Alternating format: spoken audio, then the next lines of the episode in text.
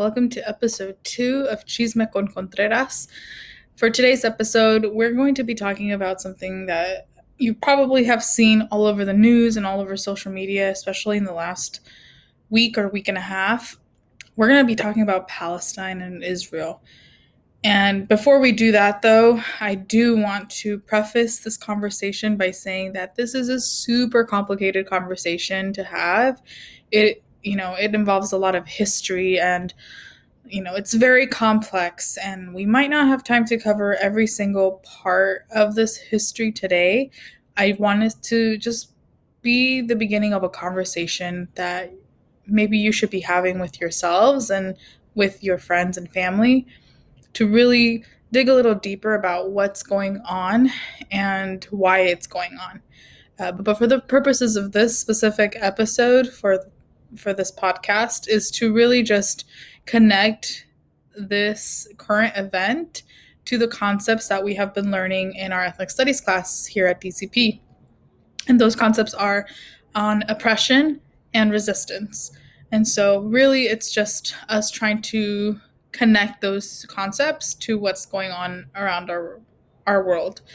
And so, um, I also want to mention that I will not have a guest joining me today. So my friend Carlos was busy.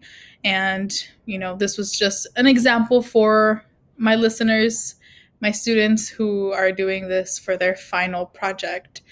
Um, so let's begin with this very, very complicated history.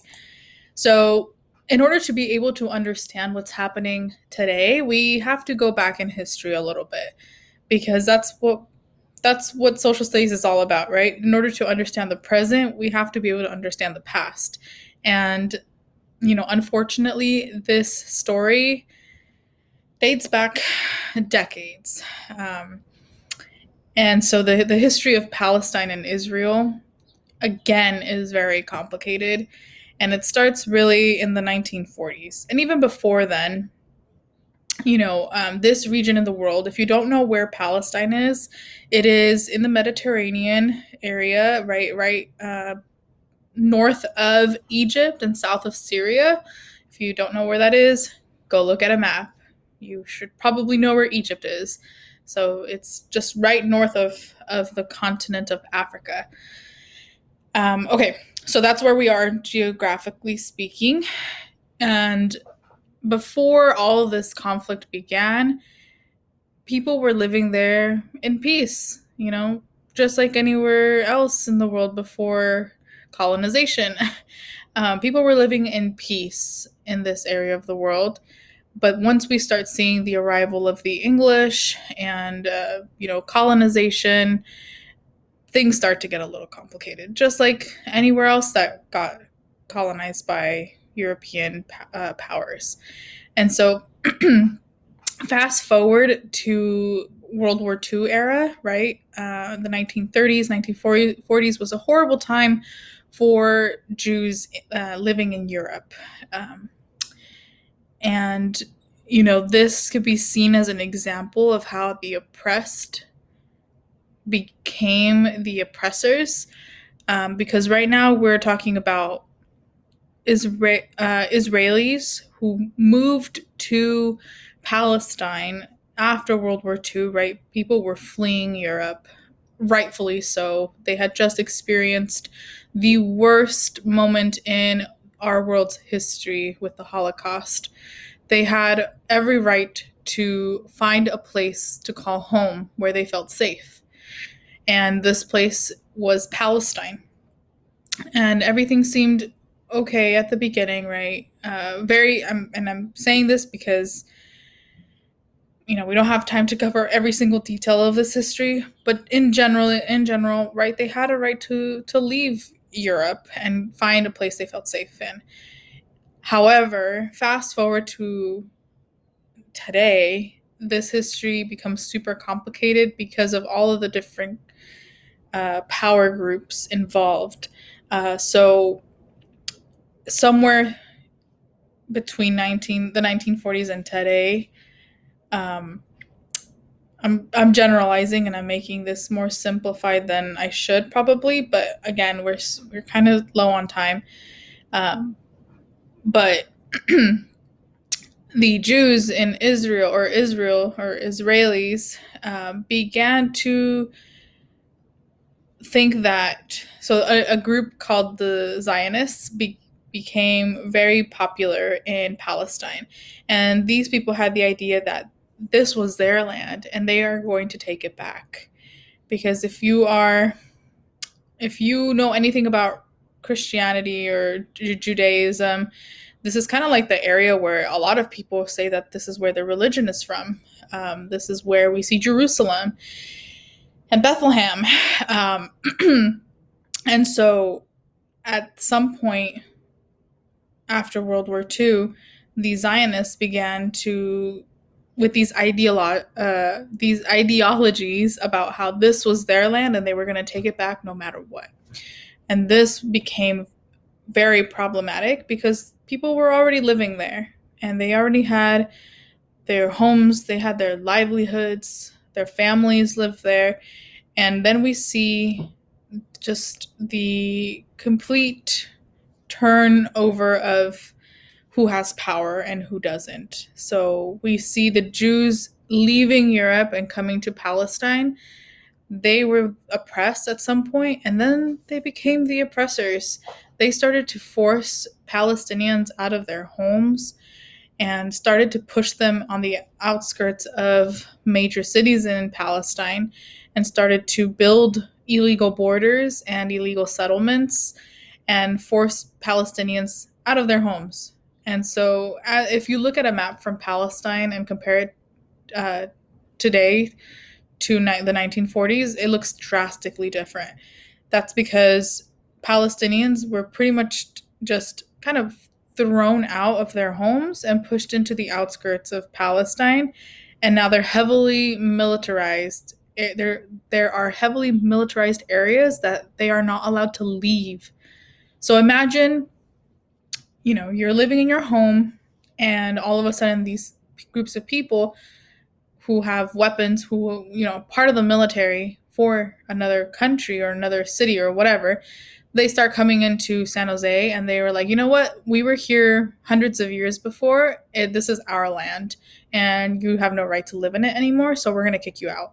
And they pretty much throw you out of your home and force you to live in like Gilroy and that's exactly what is happening right now is we're seeing palestinians being very oppressed by israel um, because they have so much power and they're backed up by countries like the united states. The united states sends billions of dollars to israel to be able to protect themselves from palestinians when palestinians don't really have that much military power to be able to fight against such a big military power like Israel at this point.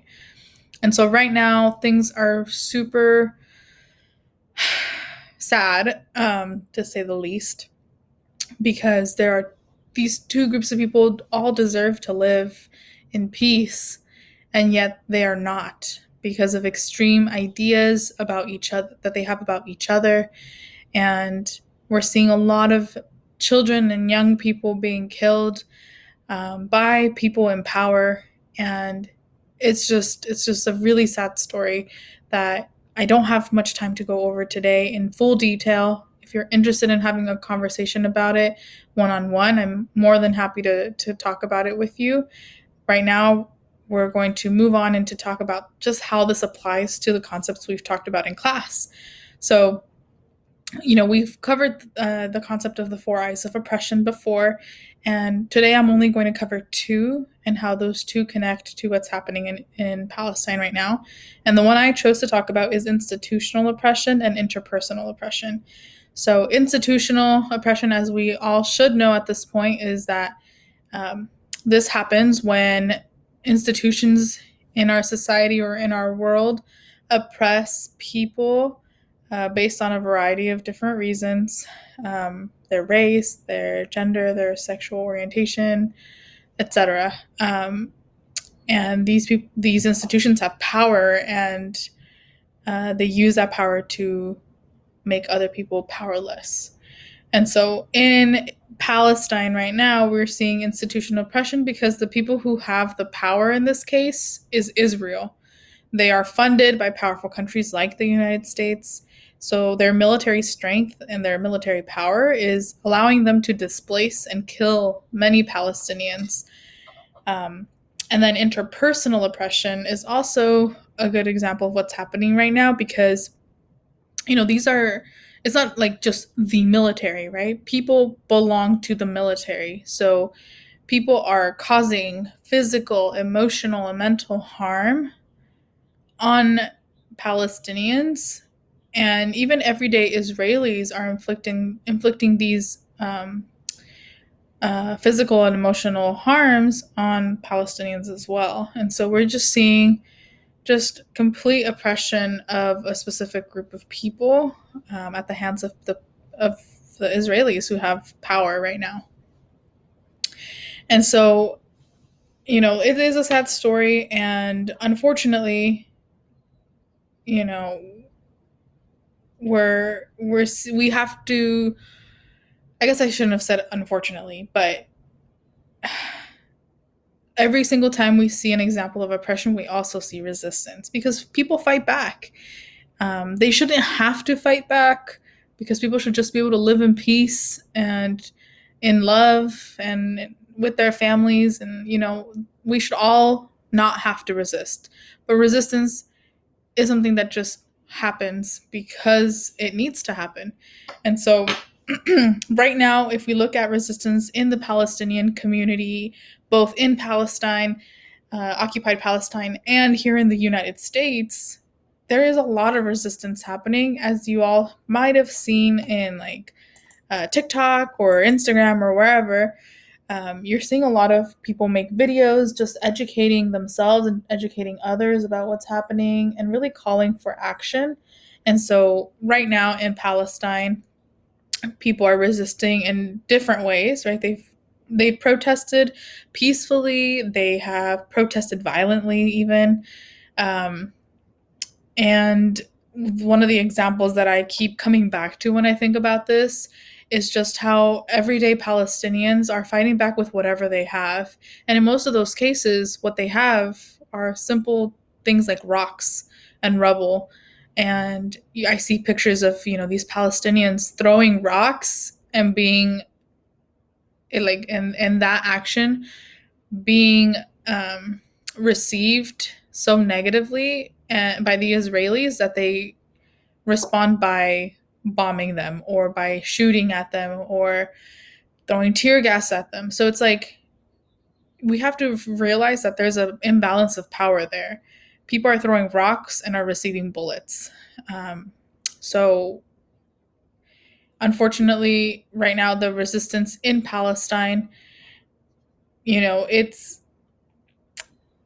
it's there, but it's not doing enough to so that things can change. And that's why people in other countries are really rising up and supporting the Palestinian community, especially today, um, and really joining them in solidarity uh, so that they could have more of a, of a change in Palestine. And then one resistance leader that I want to highlight is Ahed Tamimi. And so if you have not heard of this, pardon my language, badass young girl, you should definitely look her up and and go go and do more research about who she is. But if you don't know who she is, she is a resistance leader because she stood up to an Israeli police officer and a couple of police officers, and she slapped him because he was trying to come into her home, and you she was 16 at the time uh, you could go online or YouTube and watch videos of when that happened or how that happened, but you just see this shorter person compared to the Israeli soldier just come up and start yelling at the at the Israeli soldiers and just the girl just slaps him and starts hitting him. Um, and she was arrested, uh, but she was released I think eight months later because you know the international community really stood behind her uh, even though a lot of people believe that she should have not been violent, she was a badass. She stood up and defended her family and her country. I mean, I don't know about you, but at 16 years old, I could have not slapped a soldier with a gun or anyone to that matter, but imagine, you know, a heavily armed soldier and your hand slapping his face. That's all you have. Uh, so I think she's a, a badass and an example of a resistance leader. And today she still continues to speak out and fight against Israeli occupation and violence. And if you want to learn more about her, I would definitely look her up. Her name is Ahed Tamimi. Or Ahed. My my apologies if I mispronounced her name. All right. Uh, for the purposes of time, I'm almost at 16 minutes and I'm not even close to being done. Um, I do want to remind you that for your specific podcast, you have to talk about um, how to take action and how to support the BIPOC community that you chose to talk about. Uh, I chose to talk about Palestinians and I included some resources in the slides for the other group. So if you're interested in finding out how to take action and how to support Palestinians, please let me know and I could share some links uh, to donate to specific funds and medical assistance to Palestinians. I could give you some information about how to contact your local representatives to be able to make some change uh, in our government because our government has a lot to do with this conflict as well. Or, you know, give you some some Instagram handles to follow if you if you don't know where to start. So uh, that is it for today. I hope that you learned a little bit about what's going on in Israel and Palestine, or with Israel and Palestine, and I really hope that you uh, understand that oppression and resistance go hand in hand. Uh, and it's really important to understand and to honor the stories of resistance because it demonstrates to us that change can happen if we come together and fight together. Uh, oppression has been ongoing for since the beginning of time, but there's always a group of people or people in general that come together and fight for what's for what's right. And so if you want to join a resistance movement, I am all for it. I will be there to support. Um, yeah, that is pretty much all the time we have left today. Uh, I will see you all in class. And yeah, this is Chisme con Contreras.